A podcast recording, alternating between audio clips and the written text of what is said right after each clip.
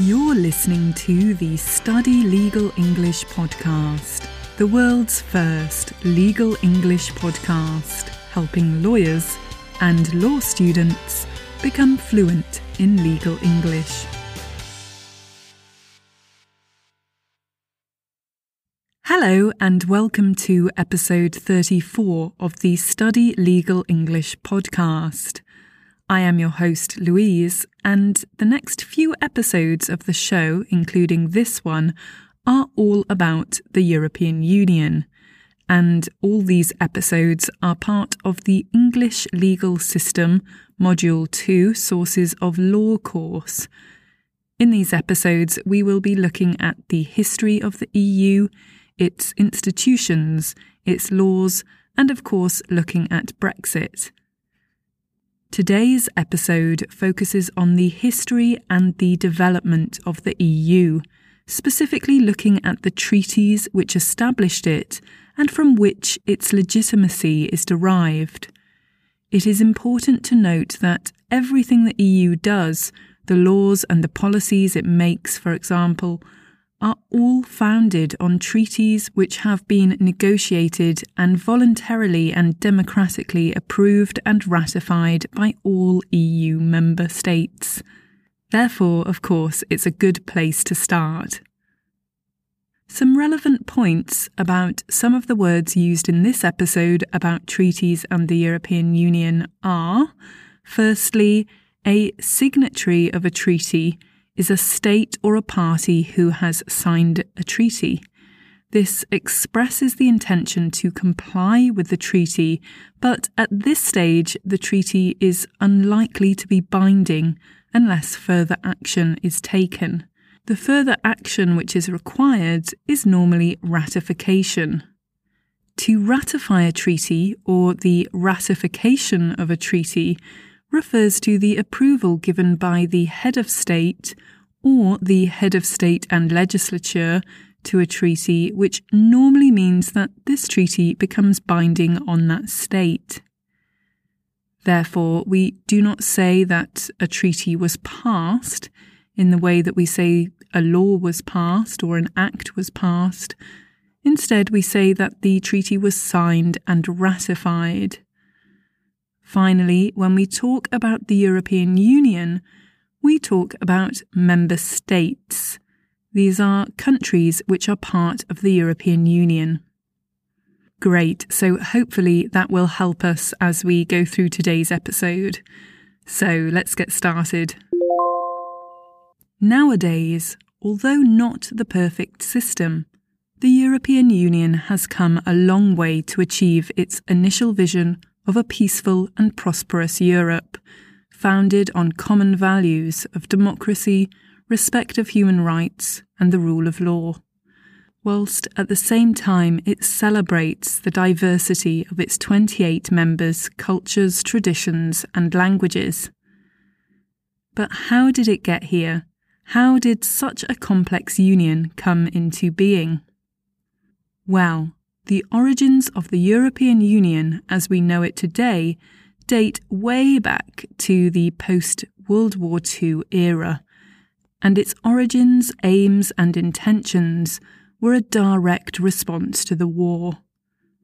World War II showed the world the worst that man is capable of, and in the post war period, there was a recognition in Europe of the need for countries to work together in politics, economics, and security towards common peaceful and progressive goals, and of course, for safeguards to be put in place in order to prevent such atrocities from ever happening again. It was out of this need and desire to create a better, safer world that the EU grew. Some six years after the end of World War II, in 1951, six countries France, West Germany, Belgium, Luxembourg, Italy, and the Netherlands got together and formed the European Coal and Steel Community, known as the ECSC, by signing the European Coal and Steel Community Treaty, also known as the Paris Treaty. whilst the ECSC was mainly a way to organise the production of steel and coal, it also inevitably was an indirect means of controlling the manufacturing of arms, because, of course, weapons need steel and coal in order to be produced. Later, in 1957, the six founding members France, West Germany, Belgium, Luxembourg, Italy, and the Netherlands signed two treaties in Rome. These were firstly the European Atomic Energy Community Treaty, in order to regulate nuclear power, and secondly, the treaty establishing the creation of the European Community, also known as the Treaty of Rome. And this established the European Economic Community, the EEC, and also the Common Market. The Common Market meant that over time, gradually, trade barriers between member nations would be eliminated and common policies in areas related to transportation, agriculture, and economics would be implemented to foster economic and political union. The European Union as we know it today was beginning to take shape, although at this time it was known as the European Economic Community. In 1973, as a consequence of passing the European Communities Act 1972, the UK became the seventh member of the EEC, and in the same year, Denmark and Ireland also joined. Gradually, through the accession of new member states, this community of countries throughout Europe was growing. This process is often referred to as the enlargement of the European Union. In 1981, Greece joined, and Spain and Portugal in 1986. In 1986, the 12 members Belgium, the Federal Republic of Germany, France, Ireland, Luxembourg, the Netherlands, Portugal, Spain, the UK, Greece, Denmark, and Italy all signed the Single European Act, which was the first major revision of the 1957 Treaty of Rome. This set out the goal of creating a single market within the European community by 1992 to ensure for the free flow of trade across EU borders. Later, in 1992, the treaty establishing the European Union, or the Treaty of Maastricht, was signed incorporating all the existing communities into this new entity. Once the treaty had been ratified, the European Union came into being. It was founded on three pillars. Firstly, the European communities. Secondly, common foreign and security policy. And thirdly, cooperation on justice and home affairs. The treaty called for a number of things, including the creation of a Central European Bank and, eventually, for a common currency. In 1993, the single market was fully in operation based around the four freedoms of movement of goods, services, people, and money. And following the creation of the European Union, a number of subsequent treaties made amendments and developed it further, and through accession, more members joined. In 1995, Austria, Finland, and Sweden joined as members, and in 1997 there was another major treaty. This was the Treaty of Amsterdam, which gave the EU the power to legislate on a range of issues, including immigration and civil law if it was necessary for the free movement of persons within the EU. This treaty also incorporated the Schengen treaties so that these particular rules became EU law, and what this effectively meant was that it allowed the Schengen area to operate like a single state with no internal border controls such as passport checks between countries. Perhaps some of you listeners out there have had to get a Schengen visa to come and visit Europe. And, you know, then you can travel throughout Europe freely for the specified time on your visa. So, next, in 2001, the Treaty of Nice made reforms to the institutional structure of the EU, dealing with things like the voting of member states in the Council of the European Union and the court structure.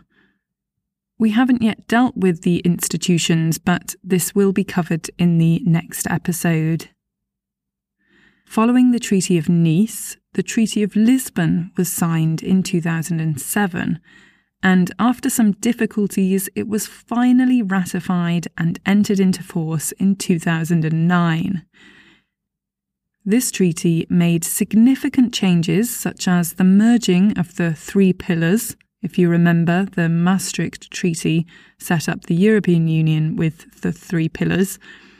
And this particular treaty, the Treaty of Lisbon, merged these three pillars into the reformed European Union. It also created a long term president of the European Council and increased involvement of the European Parliament in the legislation making process. It also renamed the Treaty of Establishing the European Community as the Treaty on the Functioning of the European Union, with renumbering.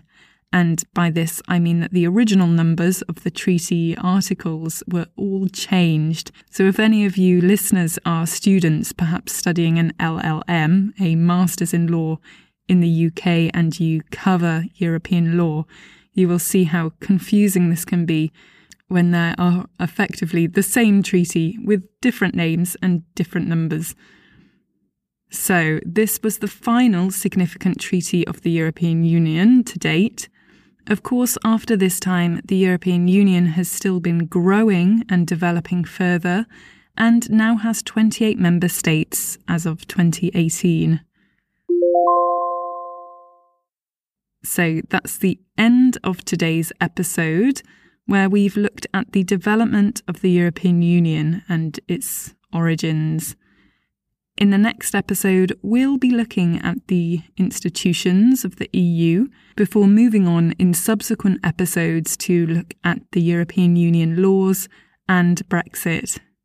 This episode has included lots of legal English vocabulary, which you can find as a Podcast Pro member at www.studylegalenglish.com forward slash episode 34 and of course, if you're not a member yet, you can sign up at www.studylegalenglish.com forward slash podcast dash pro.